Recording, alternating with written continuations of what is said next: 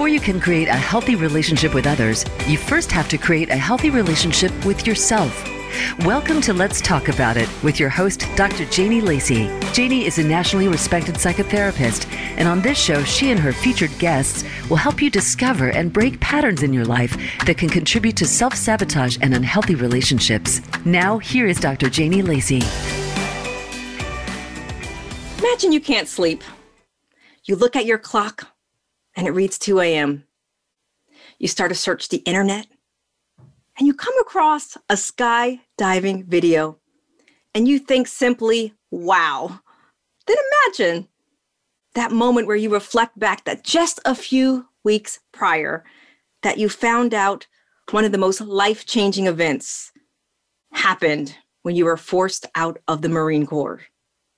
Confusion, sadness sets in as you think, what's next? You think, how am I going to provide for my family? You think, what is my purpose? And what am I supposed to do next? This moment feels like you can't get any lower.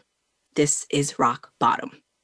Well, today, our guest, Ira Davis, who is a former Marine Corps drill instructor, is a skydiver, a dream development coach, and the founder of the Dream Diver Company, which is a transformational coaching company that teaches world-class leaders who are searching for something greater how to discover their purpose and dive for their most audacious dreams and how to destroy their biggest fears so they can take their place as a purpose-driven pioneer.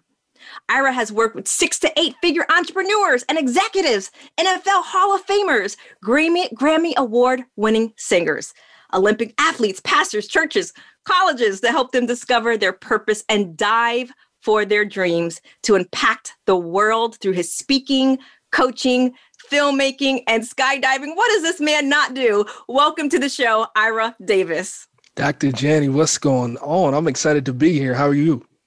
I am doing well, and we are so excited to have you. When I um, connected with you and find out that you said this term to me, that you use the pulpit in the sky, thirteen thousand feet, and jump out of the plane over and over and over again, it just intrigued me. So with that being said, for all of the people who are watching you and who see you dive for your dreams, who is Ira Davis? Who are you? Tell us a little uh, bit about yourself. That's a great question. That's a great question. I'm still discovering that, right? I'm a husband. I'm a father, uh, man of faith, Christian first, uh, love God first and foremost, Jesus to be more specific. I've uh, been married going on fourteen years this year in August, uh, father of two incredible young princes, soon to be kings. Uh, one is ten, one is fourteen years old. Uh, and I am a man who's on a mission to help eradicate unfulfillment and people who are living and dying before they maximize their life, their potential, and do the thing that they were created and called to do. Uh, so hopefully that is a, uh, a nice button-up version of who I am becoming and who I am today. Well, that certainly is a mouthful, yeah. You know, and as you were talking about maximizing your potential, you know, there's this quote, and I can't remember exactly who said it, but I remember how, who I heard it from was uh, was Kelly Wright. And he talked about the most expensive place in the world is the cemetery, hmm. right? All the people that lived a life, but they didn't get a chance to fulfill their dreams. So you're going to help us. You're going to help really set some people free today. But before we do that, take us on your journey. The first okay. time, and I have not jumped out of a plane yet, Ira. I've done the little sky thing here in Orlando where you jump down a tube and, you know, they, uh-huh, they flip uh-huh. you around and all that stuff. And I thought, I think that was satisfying for me, but who knows? But tell us about your first time that you jumped out of a plane. Walk us through that journey of even how you come to, how you came to that place. Yeah. So crazy. Uh, and, you know, As a as a as a chief dream diver, you know, we use the term dive very specifically as opposed to jump. And here's why. Um, you know, jump is that thing where you run and you jump off of a thing expecting somebody to catch you. Uh, but when you dream dive, you make an intentional decision. When you dive out of a plane, you say, no, I know where I'm headed. I don't know how how I'm going to exactly get there, what the turbulence is going to be like, but I'm committed and I'm intentional. And I have my eyes, my ears, my heart, and my soul on landing exactly where I saw in my head and my heart. And so, you know, the first time, uh, and we'll probably get into this, but when and when God told me that I was going to have to dive out of planes in order to be a living example of what he was calling me to do in the world, uh, you know, Doctor Lacy, I, I wanted to run the other way and hide. um, because, you know, like most sane people, I'm terrified of heights. Like still to this day, I'm terrified of heights. Like I wouldn't, I wouldn't dive off of my desk, off the kitchen counter. Like I'm terrified of heights. And um, he, he said, listen, I have too many people teaching analogies that they don't live. You won't be that person. And the way that the world will recognize your message, your miracle message, is by you stepping outside of your comfort zone, destroying everything that's comfortable to you so that you can be a living example and a lighthouse to other people. And so I had put this off for years, right? I was making I was making some small films, and I was doing a little bit of speaking and a little bit of coaching. And I had a client of mine who said, man, it's time for us to go do what God told you to do. You know, just, you know, five, four years ago, depending, I, I forget when this client came into my life. He said, let's go. We're going to go together. And so together, me and one of my one-on-one clients, we went uh, went on a tandem. And it was the most satisfying and fulfilling thing that I had ever done. Being scared of heights, Doctor Lacy, um, I was not scared at any point during that process because I had lived it years before I had done it. And so everything that God was calling me to teach through what I was doing had already lined up with what was happening when I was at the drop zone. And I said, wow, you know, just from looking at it, I was given a perspective that was uh, in sync with what it actually is.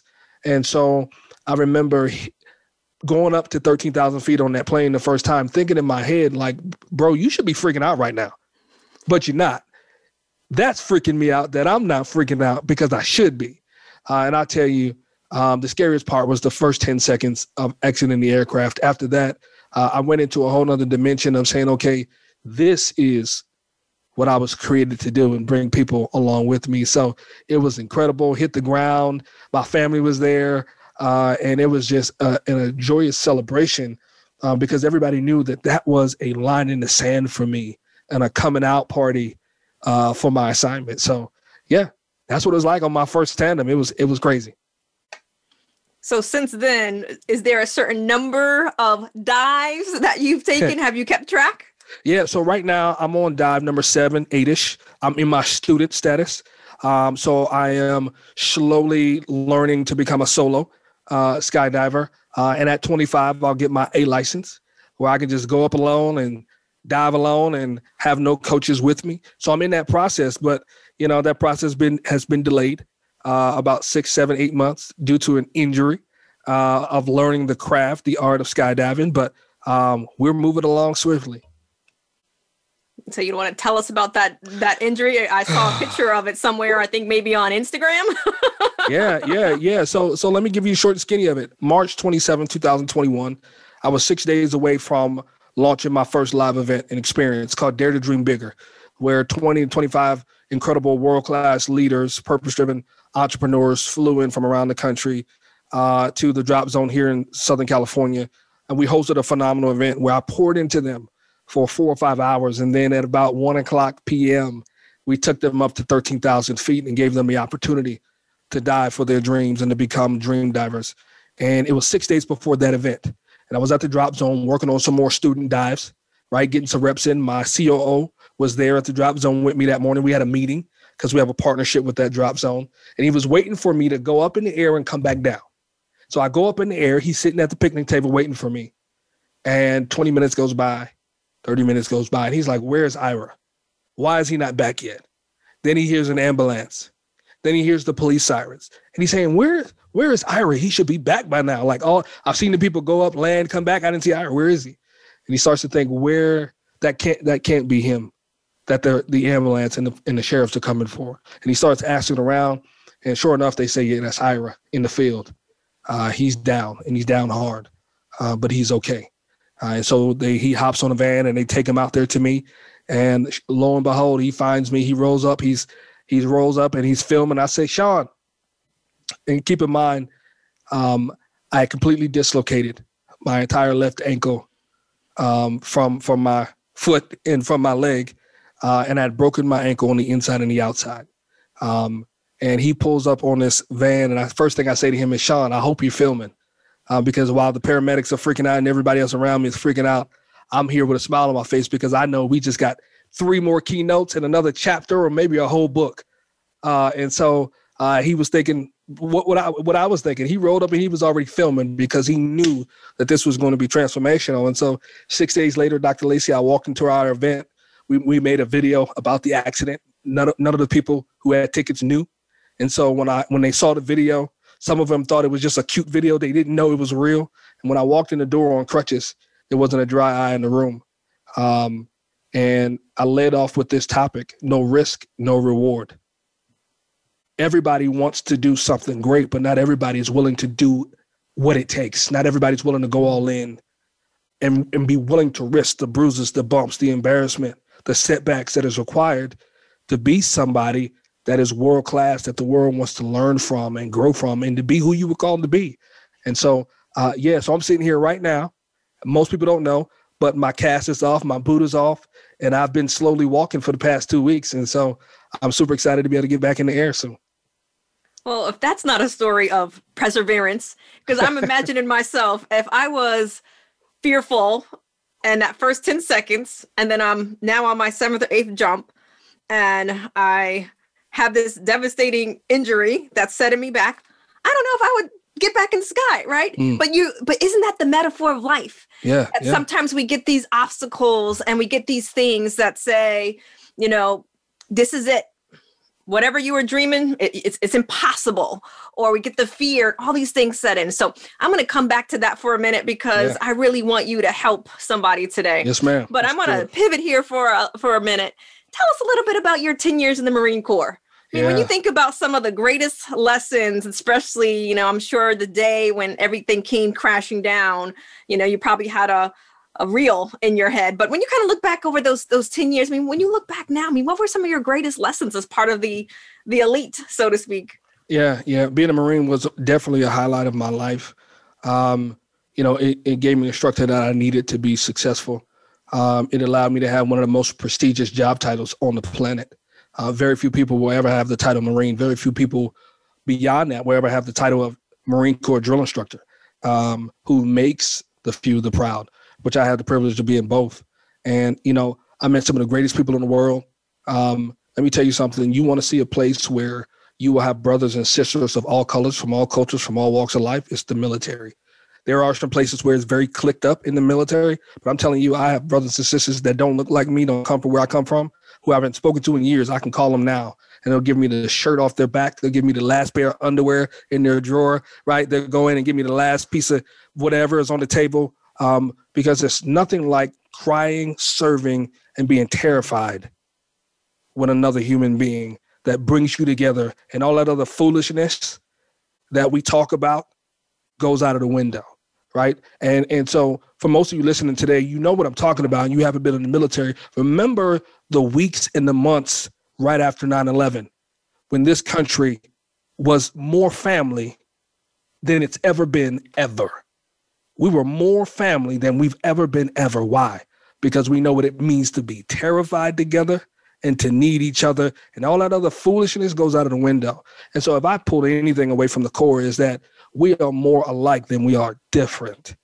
Is are you willing, are you willing to lay down all this other crap that your parents handed you, that your neighborhood taught you, that your teachers tried to implant you and T V tries to teach you, and see somebody for the flesh and blood and soul that they are? Um, I got buddies that wear cowboy boots, and I got buddies who, you know, you know, wear skinny jeans and and and fitted suits. But when we get together, it's a mutual love Uh, that we have for each other, because we know what it means to lay it all on the line for something that's bigger than us. And so if I if I could take anything away from my ten years, is knowing that when you when you lay that foolishness aside, we can do some great things together as, as human beings uh, and, and as God's creation. So we are more alike than we are different. And I would imagine that same principle is true when it comes to fear. So let's kind of pivot back there for yeah. a minute. So. Yeah. When you help people face their fears, taking them up to thirteen thousand feet in the air, which, mm-hmm. disclaimer, I have not done yet. So share with yeah. us how this helps overcome the obstacles to moving forward toward success. Like, how does this help people face their fear and take those obstacles? Yeah, yeah. You know, the number one thing that I see in people, and, and I work with world-class leaders um, who are at the top of whatever it is that they do. They've gotten to the top and said, listen, if I died today and went to heaven and God asked me, did I do the thing that I was created to do? My answer would be no. And I would sit there and cry because I had done everything else but the thing he created and crafted me to do, right? By everybody else's standards, I'm successful, I'm happy, blah, blah, blah, blah, blah. And I went through that same thing, right? I was a Marine, I was a drill instructor, I was happy. I, I excuse me, I, I was unhappy, but I was ha- unhappily hiding behind the mask of what looked like prestige. Oh, you're a Marine, blah, blah, blah, blah, blah. But in my heart, I knew I was made for something so much bigger than that. And so um, one of the things that stops most of these world-class leaders from stepping into the area of their purpose and their most audacious dreams to birth something great into the world is fear. It's psychological fear, not fear of bodily harm, but psychological fear. Am I good enough? Do I have to become poor to step into purpose? Um, uh, will my family understand what I've been called to? Will, will my wife or husband understand that I have to walk away from this amazing job that's providing benefits and a paycheck and a roof and vacations to do this thing that I feel called to that nobody's ever seen? I can't explain it. And so we use dream diving as a commitment ceremony to say, listen, if you are willing to destroy and dominate the fear just for a minute, right? I call it being fearless. Two words, break it in half, fearless, right? It's not that you are fearless. It's that you understand that fear is there, but you choose to allow it to have less control over your next move, because your next move will get you closer to fulfilling the assignment for your life. And if you're willing to, to be fearless in the air with me, when we get down to the ground, when I help you start to cultivate your purpose and turn that and unlock your dream and turn that dream into what I call a dream diver business, right? A, a, a business that will shape culture, shift humanity, and serve miracles through your purpose. When we, when we recall that exercise of you bursting through fear and doing what most people won't do, there's nothing you can't do on the ground. There is nothing you can't do on the ground. Like, like I remember we had a lady who showed up to the event Uh, in April, Dare to Dream Bigger, and she was scared of her own shadow. Mm. But by the time she left, by the time she left, she was set free. That book that she was supposed to be writing, she finally sent it off to the editor. The things that she was supposed to do, she finally did. That that person in her life who kept talking negative to her, she was like, uh-uh, I, do you know what I just did? Do you know what I just accomplished? There is nothing that I can't do if I can get up in a plane, terrified with my knees knocking, dive out of that plane at thirteen thousand feet where I can see the stars, the moon, the sun, the clouds, the mountains, and the lake. There's nothing I can't do. And so you show me a person who can dive out of a plane at thirteen thousand feet, um, who can't come back down and create the next great movement, crusade, or thing that changes not half of humanity, but all of humanity. And so this is a commitment that we use to say, listen, you are more capable than you think you are. Let me show you the way. And thirteen thousand feet is just the key that opens up and unlocks the pathway to people who, who, who have their best and brightest days in front of them. And so listen, they're scared when they're up there, and guess what? Me too. You know, I don't, I don't, I didn't just wake up yesterday and be like, hey, I want to fly. Like, no, I, I don't. Every time I get up there, I am being fearless. I'm choosing my assignment over my fear. And so that, that's the exercise. Choose your assignment over your fear and watch what will happen, because it's the crazy people, it's the audacious ones who you read books about, who you go watch movies about, who sits on Oprah's couch. You don't want to do crazy? Well, then you'll be regular. That, that's the formula. You don't want to be audacious? Well, then nobody will ever know you or your message or what it is that you do. But when you step into audaciousness, the world is watching. You choose you. You do you. You don't have to come. But I'm telling you, if you do come, your life will never, ever be the same. Doctor Lacy, I'm not calling you out, but I am. I hear you talking to me. You know, as you, you mentioned, Oprah reminds me of, um, you know, one of our previous guests, Tim Story, Tim yeah. Story, one of her, her life coach. And he talks about us living that extraordinary and ordinary life, that miracle life. And I'm, yeah. I'm hearing that, you know, even with your, um, with your goal. But, you know, I also hear this assignment in the sense that this is what I'm imagining myself, you know, as I'm walking, I'm on the plane, I'm doing a tandem jump with you, mm-hmm. and I freak out. So yeah. the door opens, I'm already on your back. what happens? So if someone says, you know, Ira, I can't do this, and they start freaking out once the door opens, they're hearing the wind, they're seeing the clouds, but we've made it all the way to the top. Has that ever happened? that, that has never happened. And so I just want to put it and be clear. Um, you don't get attached to Ira Davis. I'll be in a plane with you and I'll dive, and then you'll dive with your instructor who has thousands of jumps under his belt or her belt, right? I want to be clear. Uh-huh. You won't be diving with me. I only got seven, uh, but we'll be diving alongside of each other. Okay. But that should never happen. Mm-hmm. And you know why? It's because they're surrounded by a community of people who are also dream divers. And so when you're surrounded around people who have Walt Disney sized dreams, who have Elon Musk size faith, who have Steve Jobs size audacity, you won't be the one who goes back down to the plane with the pilot. I promise you, you won't be, because you didn't come this far just to come this far. You came this far because you know that what's on the other side of this, this is like the starting line, right? This, when you dive out of the plane, like it's one of my, and I'm about to steal this from one of my clients. He was there. he, he came back down to the ground. He landed. And when, because my ankle was broke, I wasn't able to, to dive with them on this one. He walked up to me and he did like this. Ah, he had his Dream Diver shirt on. He was just ah, like Superman, opening up his shirt um, so he can become Superman. And what that meant to me was, is that when he went up in the air, he went up as one person. When he landed, he came back as a dream diver, somebody who was willing to allow fear to stop him from doing what he was called and created to do. And we're talking about a guy, he's a serial entrepreneur. He doesn't need more money. He doesn't need more success. No, what he needs is purpose and fulfillment. And when he did like this, ah, that was a representation of what this does for people. It allows you to walk away from that mask and that false self you've been holding on to, right? That everybody expects you to have. It allows you to, it, it, it makes it okay for you to be audacious and go after things that most average people wouldn't go after. So no, nobody's ever said, no, I'm not going to do it.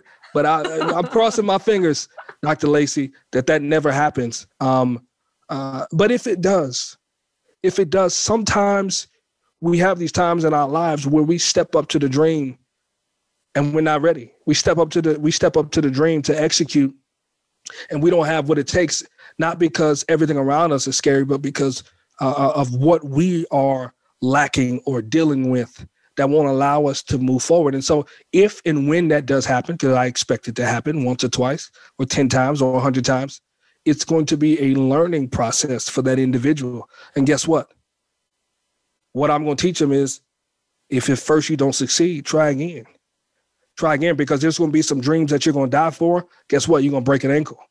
That doesn't mean you stop. There's going to be some dreams you go to die for and you stop right before you exit. But guess what? As long as you have breath in your body, as long as you are still living, you have the opportunity to step up to the plate and swing a home run. This is a battle between you and you, not between you and me and everybody else in the community. It's what do you want for your life? What do you want for your life? And so, uh, Lord, I, I, I can't wait to that day, because that's going to challenge me as, as the dream development coach to be able to pour into that individual who wasn't able to. Um, but I've never had that happen. And so we're going to cross our fingers uh, that that doesn't happen. So hopefully I won't be the first, but no. No. But what I heard you say is very valuable, and I and I want to um, highlight it.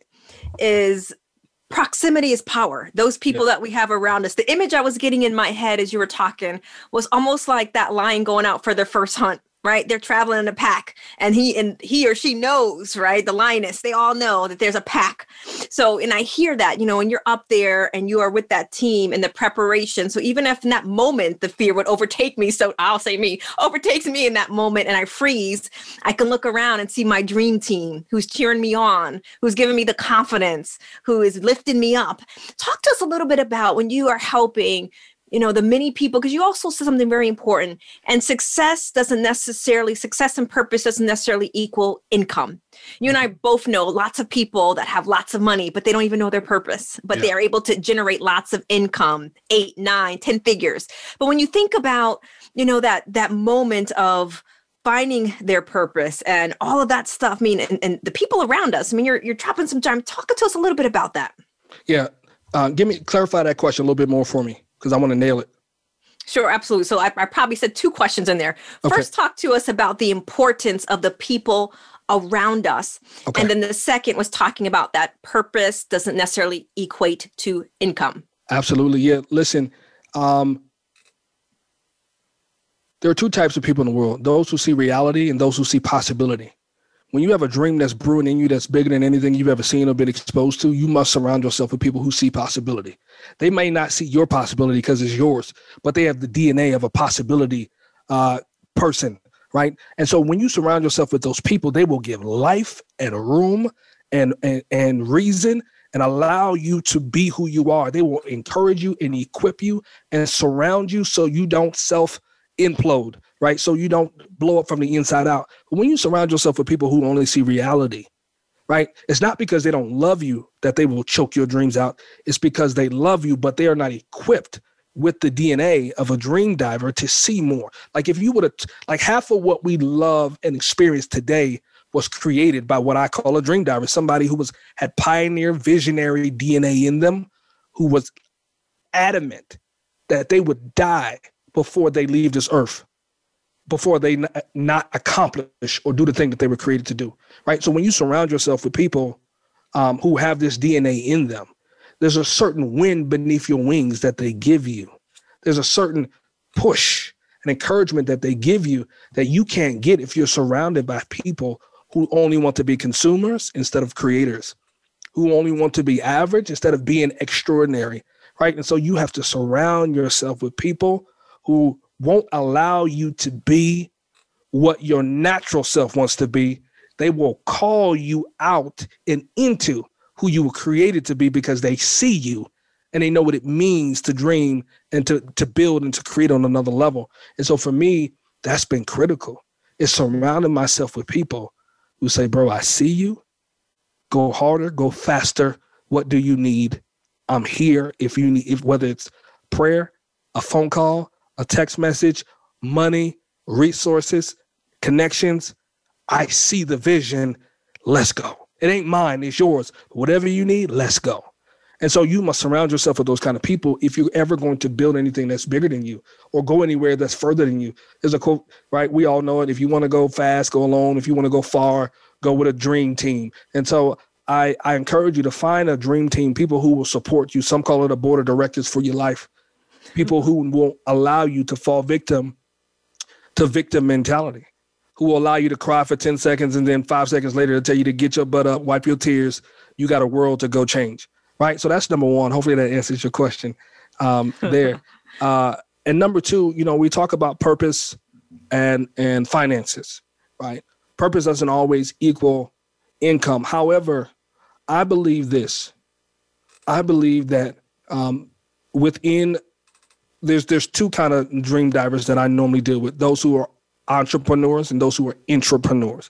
Entrepreneurs meaning you were called to create and build. Intrapreneur meaning your purpose and dream will intersect and interlock with the vision of a greater entrepreneur. So you can go in and serve the vision of the house, the business, the company, the ministry, whatever that is, right? And so um, I believe for me, um, based on my research, that you will spend more time in your life in the area of your vocation than you do anywhere else on this planet. I don't care who you married and how beautiful or fine they are. You're more married to your vocation than you are that man or that woman. It's just data. You'll spend more time at work than anywhere else in your life. And so I believe that uh, within us, we have the ability to turn our purpose into our vocation. Now, that's not everybody's assignment, right? But I deal with the people whose assignment intersects with their purpose and their vocation. And I teach individuals how to clarify, number one, discover their purpose, unlock their dream, turn that dream into a dream diver or purpose-driven business, right? And I and I teach people uh, that you don't have to be broke and pursue your purpose, right? Purpose doesn't mean poverty. So doesn't purpose mean, doesn't mean poverty. So, you know, you are just, um, you're setting somebody free. Because I think a lot of times people get this um, absolutely confused. And then also really looking at that the people who are around us, that they also can love us, but they speak life into us and they motivate us. So yeah. We're getting ready to take our break. And when we come back, I'm going to ask our skydiver here about some of his greatest life lessons. So we're going to okay. open the curtain to Ira Davis's life. So we'll be right back. Let's talk about it with Janie Lacy. Become our friend on Facebook. Post your thoughts about our shows and network on our timeline. Visit facebook.com forward slash Voice America. Are you often attracted to unavailable partners? Feel like you can't stay but can't leave a toxic relationship? Obsessed with thinking about a current or former lover? Feel resentful that you're always taking care of the other person? The Woman Redeemed Therapy Program is for women who want to break free from toxic relationship patterns so they can find the love they truly deserve. This program is a safe, nurturing environment, essential for building self-worth and acquiring the tools to work through challenges and create your best self. We invite you to begin the journey today to start building the new you. Call four oh seven, six two two, one seven seven zero or visit life counseling solutions dot com. That's life counseling solutions dot com. Are you living day by day, nervous, in fear, or constantly feeling overwhelmed? This is probably due to an anxiety disorder. Anxiety disorders can develop from many different factors and can affect each and every person differently. Anxiety disorders can develop because of genetics, personality, stressful life events, and many other reasons. The Anxiety and Depression Association of America reports that more than forty million Americans suffer from anxiety-related illnesses, and anxiety is also considered the most common mental disorder in the United States. You don't have to suffer alone. Call Life Counseling Solutions at four oh seven, six two two, one seven seven zero or visit life counseling solutions dot com today. Has your anger ever taken you somewhere you regretted? Have you ever said something in anger that you wish you could take back? Have you ever hurt anyone as a reaction of your anger, physically or emotionally?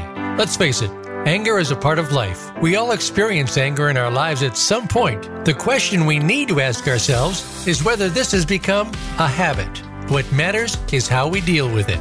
So, call Life Counseling Solutions at four oh seven, six two two, one seven seven zero or visit orlando anger management dot com today.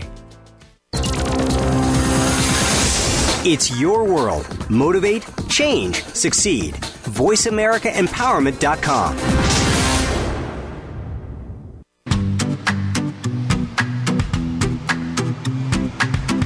You're listening to Let's Talk About It with Doctor Janie Lacy. To reach the show today, please call into one eight eight eight, three four six, nine one four one. That's one eight eight eight, three four six, nine one four one. You may also send an email to Janie at life counseling solutions dot com. Now back to Let's Talk About It. Well, we are here today with our special guest, Ira Davis. He's helping us face our fears, break free of those obstacles, and maybe a few of you, after listening or watching, are looking to jump up their jump, go to the school. Oh, let me correct that. Are gonna dive, skydive from thirteen thousand feet in the air, and you'll never be the same. You'll only be better. But we'll get back to that in just a minute, because I want to take a moment and I want to have Ira open up the curtains of his life so we can understand the man who's talking to us today. So what would be some things? Welcome back to the show, Ira. Thank you so much. What are some of your, you know, we all have them, you know, we hear some of these um, sayings, turn our pain into purpose, right? So when you understand, you know, I recently read Oprah Winfrey, her co-authored book about what happened to you.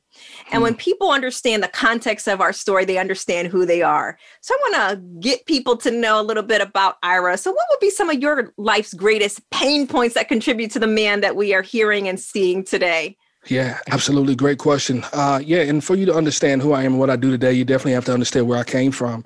Um, you know, I had a phenomenal life um, beyond, uh, you know, what happened as a, as a young child. Um, was born to a mother who was addicted to drugs, uh, and I had a phenomenal father. Shout out to all the fathers. Happy Father's Day in advance, or whenever this goes out, uh, belated Father's Day. But I had a father who said, you know what, uh, I'm going to rescue my kids from this situation.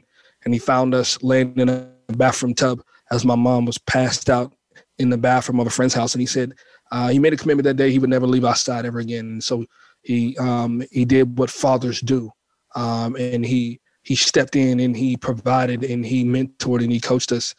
Uh, and he did what a father was supposed to do. He showed us how to live a life, um, that was pleasing and honorable to God, uh, and to society. And so he remarried, uh, to the, the woman I call mother today, Jennifer, you know, Smith. And, um, and together they showed us how to live a, a, a Christian life, a life of hard work.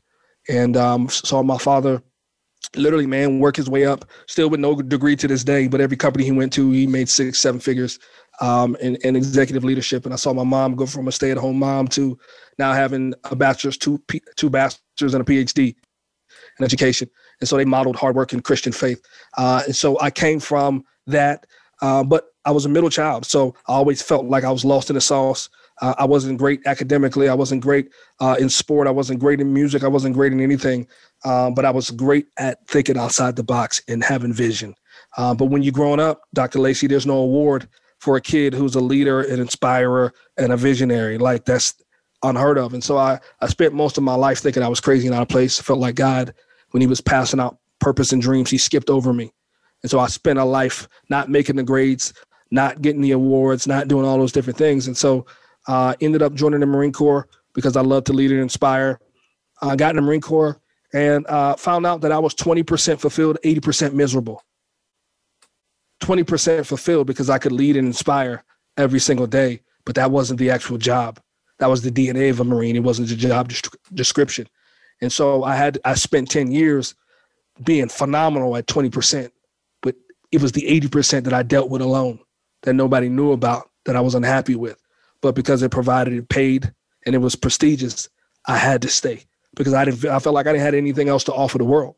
And so, you know, I was a drone instructor um, between two thousand ten, two thousand eleven-ish. Uh, got kicked off of that duty for being a wild man. Uh, I was training the boys just a little too hard, and they said, bro, you got to go, right? Before you hurt yourself or somebody else, you got to go. So I got relieved of that duty. And at the time, that was my only dream, is to become a Marine Corps drill instructor. That's why I joined the Corps. It took me eight years to be able to qualify for that duty. And in a year and a half, it was gone. Uh, and I knew that I had three years on my enlistment left to qualify for, for promotion.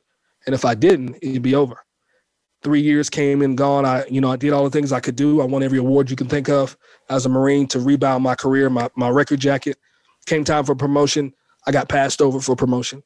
And headquarters Marine Corps sent me a letter saying I was no longer uh, going to be allowed to be able to stay a Marine. And when my contract was up, it was time for me to roll on. And so that was June of two thousand fourteen. My contract was up in September. If you do the math, that's three months to pack my bags to my family of four. No money, no savings account, like no education. I had nothing. Um, but beyond all the tangible things that I didn't have, I had no clue still of what I was called to do. So I went Um, and did a taboo thing. I went to a therapist. Um, and uh, as a Marine, as a war fighter, that's taboo to go see a therapist. But beyond that, I'm a black man. Uh, and and it's now I'm two steps into weird, right? Because I'm going to see a therapist. But I knew that depression was sinking in. And I knew if I didn't if I didn't go get help, that I would implode and eventually be no good to my family, to my children, and to anybody else. Um, so I went and I sat on the therapist's couch. You know how this goes, right, Doctor Lacy? I went, sat on the therapist's couch, and kneecap to kneecap. And I said, Doc, I need you to help me. I said, I'm a grown man with a wife and two kids. I don't know what I was born to do with my life, but in my heart, I know that I was born for something great. But when I look at my life, Doc, everything around me that I touch seems average. And I got to get out of the Marine Corps now and get another job to provide. But I, I can't be just another number. Can you help me? And we talked for about four or five sessions. And he came back to me, Doctor Lacy, and he said, listen, in my personal professional opinion, I believe that you were put on this earth to inspire people out to their bones to go after their dreams. He said, when you talk about certain things, you light up like a light bulb. When you talk about other things, you turn into this turtle and you go in your shell. He said, so I don't know what that looks like for you, whether it's writing a book or speaking. I challenge you to go on a journey to figure it out. And so I left his office that day, like most people leave your office, like Doctor Lacy just... either she really made me really upset or my mind won't stop clicking, right? So I went in the car, my mind was just racing, and I prayed and I cried. It was it was like a hot July day, and I prayed and I cried. And I said, Lord, the epiphany light bulbs are going off everywhere. What are you saying? And that was the moment where God just began to reveal to me, after all these years of searching for who I was, he began to reveal to me who I was. And he said things like, you're a transformational leader, you're a visionary leader, you're a communicator, you're a pioneer, and you're a phenomenal creative. I'm going to use this and give you a platform to inspire people to go after their wildest dreams. the person that you needed all these years, you are now that person for other people. I'm sending you on a crusade. And I mean, from it was that day where I went from seeing black and white to seeing in four K. Um, everything was clear at that point on why I had gone through what I went through and why this season of my life where I felt like he was breaking me down to kill me. It, you know, when you go through that pain, it feels like, God, it's like, what are you doing? Why are you crushing me?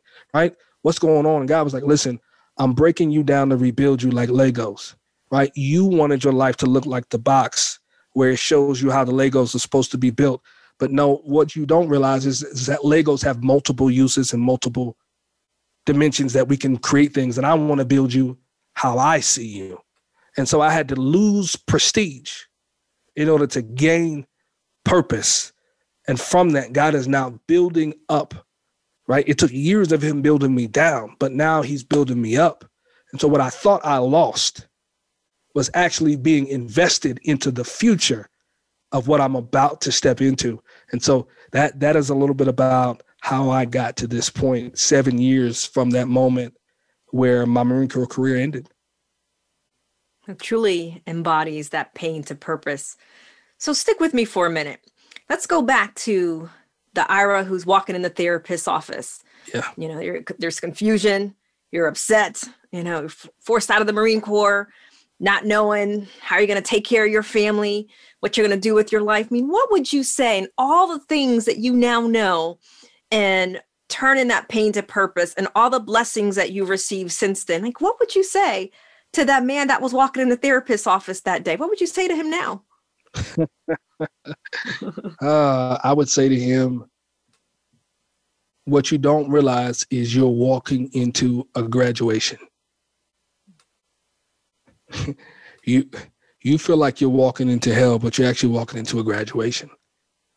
As you're about to graduate to a season of your life that you've always felt in your bones, but you've never saw through your own eyes. And so um, this is the beginning of everything that you always knew about you, but could never put your finger on. Don't quit in the process because it doesn't feel like it's supposed to feel or look like it's supposed to look.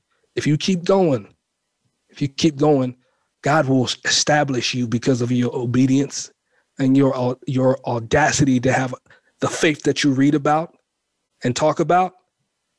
If you have the audacity to actually live it, you're stepping into a graduation season. So that's what I would say to that young version of me who felt like um, I didn't, I was no longer worthy of having the wife and the kids that I had because after ten years of being a Marine, I had nothing to offer them at this point. So that would be my my message to young Ira Davis. It's graduation season. I like that. Graduation season. Keep focused and hang on. The day's coming is what I hear. Yeah. So what do you think, not only in your own personal journey, and thank you so much for, for sharing all that with us, in your own personal journey, what do you, and also in your professional coaching and helping transform so many leaders, I mean, what do you think is contributes to people that are not building the life that they want to wake up to every single day in their life, right? There's so many opportunities and we want to build that life that we want to wake up to every single day. Yeah. In your mind, in your, in your opinion, I mean, what contributes to people not doing that? Fear. Hmm. Period. You could slice it many different ways. There's several types of fear, but it's one word, it's fear. Afraid of everything. Most people are afraid of everything. We talked about it a little bit earlier. I'm afraid of what my spouse is going to think. I'm afraid of what my peers will think. I'm afraid of what my parents will think. I'm afraid of losing it all. I went, heck, I went to college for X amount of years. I have twenty-two degrees and seventeen initials behind my name. If I walk away from this to get to that, what did I just waste all that time? Like they're afraid of starting from the beginning. They're afraid to push pause on what used to be to start what could be. They're afraid not to be able to go on three vacations a year and drive the car that they need. They think they're supposed to be driving while they're building what's about to be greater than what they're holding on to. Like it's fear of everything. And really, God wants to get you something that's so much bigger than what you're afraid of losing. You have no clue what's on the other side of what you're holding on to like a death grip. Like there is freedom in letting go. There's freedom of st- when you step into the, the arena of the impossible, there is a freedom that you feel just like you feel when you are at thirteen thousand feet, free falling through the air at, at speeds that are in, insane. Like there is freedom in losing control and allowing the greatest parts of you to be exposed. And I think so many world-class leaders are in a cage that is decked out with velvet, velour, Gucci, and Louis. It looks nice, but it's still a prison that you have built around you, knowing that you want to escape, that you're screaming on the inside. Like most world-class leaders, not all of them, who are not living in the area of the purpose, they've reached the pinnacle, they are bleeding on the inside, and they're trying to put Band-Aids on what needs surgery. And so when I when I encounter a lot of people, most of these people are so afraid of letting go of what used to serve them to step into what they know is the is the answer for what is next. Like there's the cure for cancer here, and then there's keeping cancer. And most of these leaders are like, I'd rather keep cancer than to let go and go get the cure, because I don't I don't know how co- I'm not confident in what's beyond what I've what's currently killing me. Like, think about that. I'd rather stay here and die than step into the possibility of being able to live a greater life. And so when I t- when I take these leaders through these exercises, you see a different version of them that says, man, all this other stuff that was good and great and exceptional to other people, that does not have to be my life. That does not have to be my story. If I was great enough to build a business over here once and be profitable, well, maybe I can take my purpose, attach a miracle message to it and a monetization model to it, and go out and do it again, but this time it'd be connected to my heart. That's what I teach people. Like, purpose doesn't equal poverty. Like, transformation is priceless. It's not free. And so what I do, right, it's not free. It's priceless. So therefore I put a price on it, right? And so I don't have to starve, because I've been able to, like you and other people, been able to, to take my business acumen and the things that I've learned as an entrepreneur, attach it to my purpose and go out and be great. Instead of saying, this is my purpose, I must give it away. No. People spend thousands and millions of dollars on things that will destroy them and not serve them. You have the, you have the responsibility to make someone pay for transformation, because it's the one thing that will change them for a lifetime, right? And so people think that transformation should be given. No, it should be earned and it should be worked for, right? We don't give out education for free. Education has a has a price.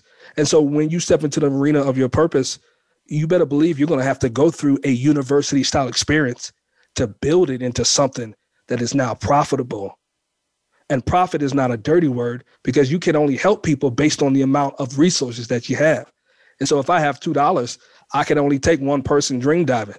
But if I have two million, I'm taking the whole state of California, right? And so in order for me to grow and get this message to the world that you don't have to die with dreams in your heart, you don't have to die being unfulfilled, I must put a dollar amount and a value on the transformation that it took me my whole life to discover that was hidden in me, to then package it and bring it to you, right? And so a lot of people won't step into purpose because they think it equals poverty.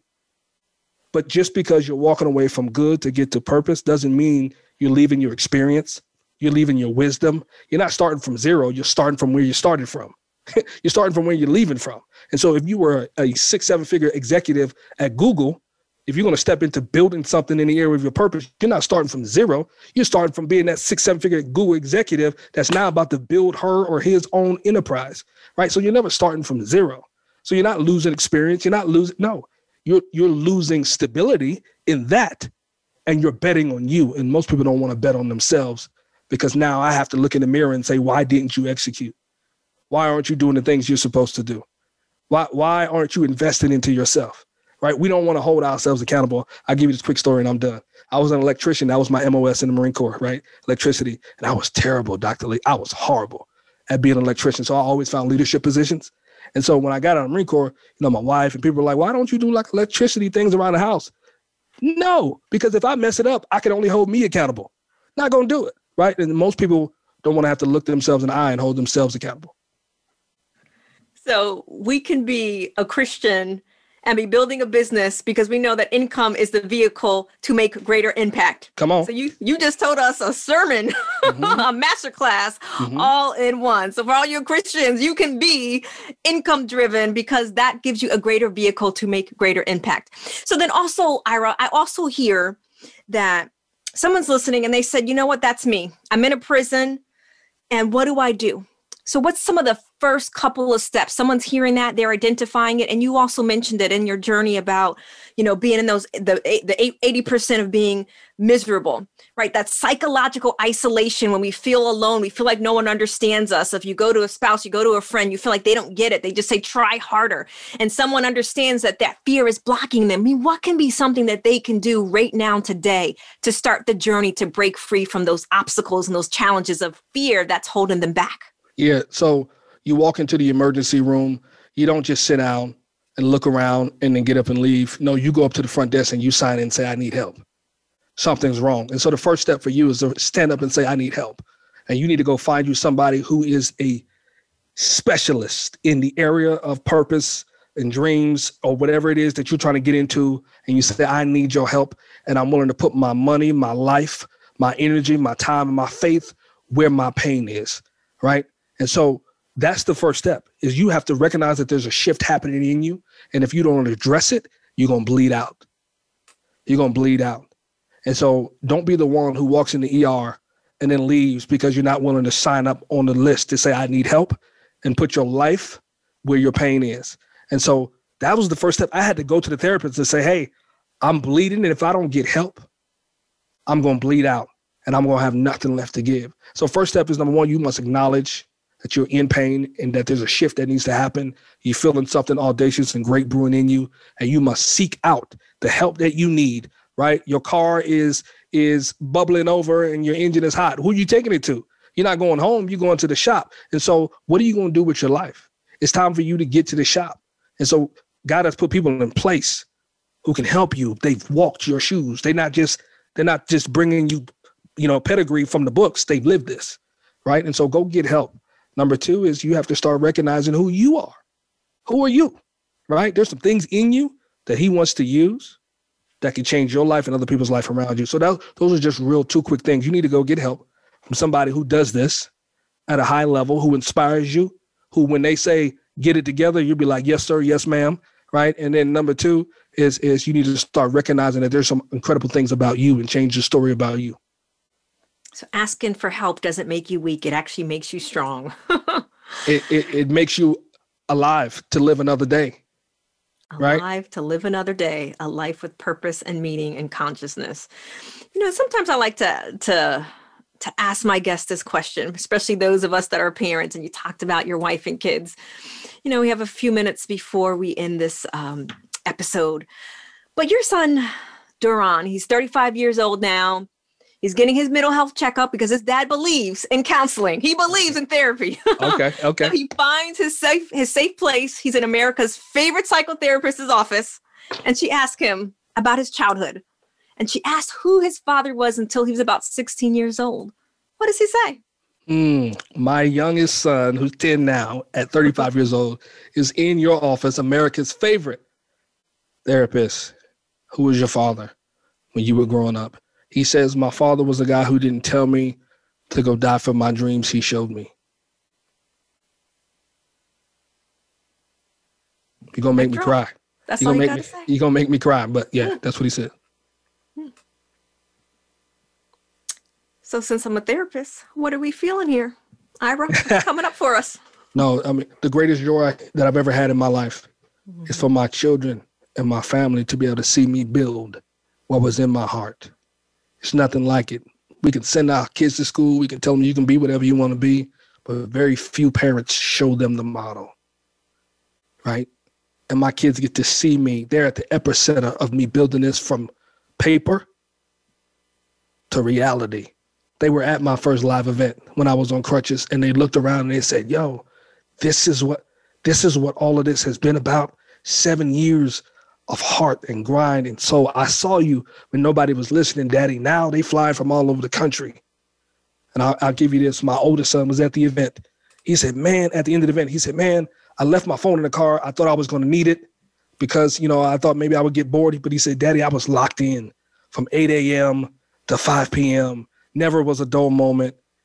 That, that blew me away. And so for me, I'm just feeling gratitude to be able to be the example of what a dream diver is to the people who know me when the lights weren't on, when the cameras weren't on, when the podcast calls weren't coming in.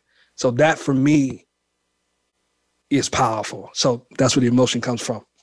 And that is powerful because what I heard and what I see is that deep level of gratitude, going back to the Ira that was walking in that therapist's office, who didn't know what the future hold, who didn't know what to tell his kids. And then to be in this moment and to be living and not just talking, but living it out in front of them, it truly is a blessing. And it truly is a blessing. And I would imagine that day when they're thirty-five, both of your boys, that you'll be having a different conversation about their childhood. So in ten seconds, yeah. The year is twenty twenty-five. What do we see in Ira's life and how is he living out his purpose? I love it.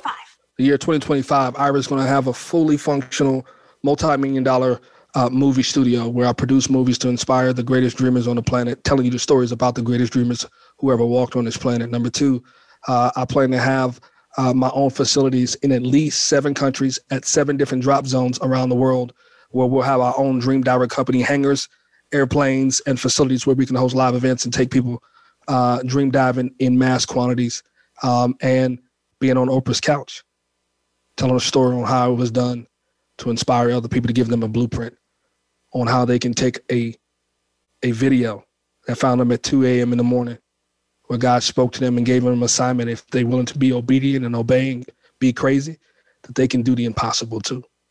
They can do the impossible too. And in the meantime, on Let's Talk About It with Janie Lacy. Thank you so much today, Ira.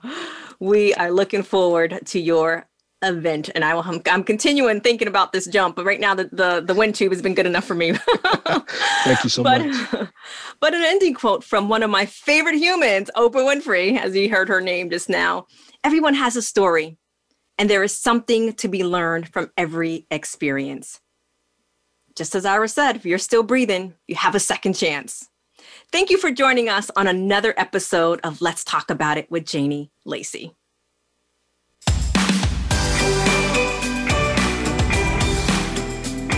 Thank you for tuning in. Let's Talk About It can be heard live every Wednesday at five p.m. Pacific Time and eight p.m. Eastern Time on the Voice America Empowerment Channel. Please join your host, Doctor Janie Lacy, for another edition of the show next week.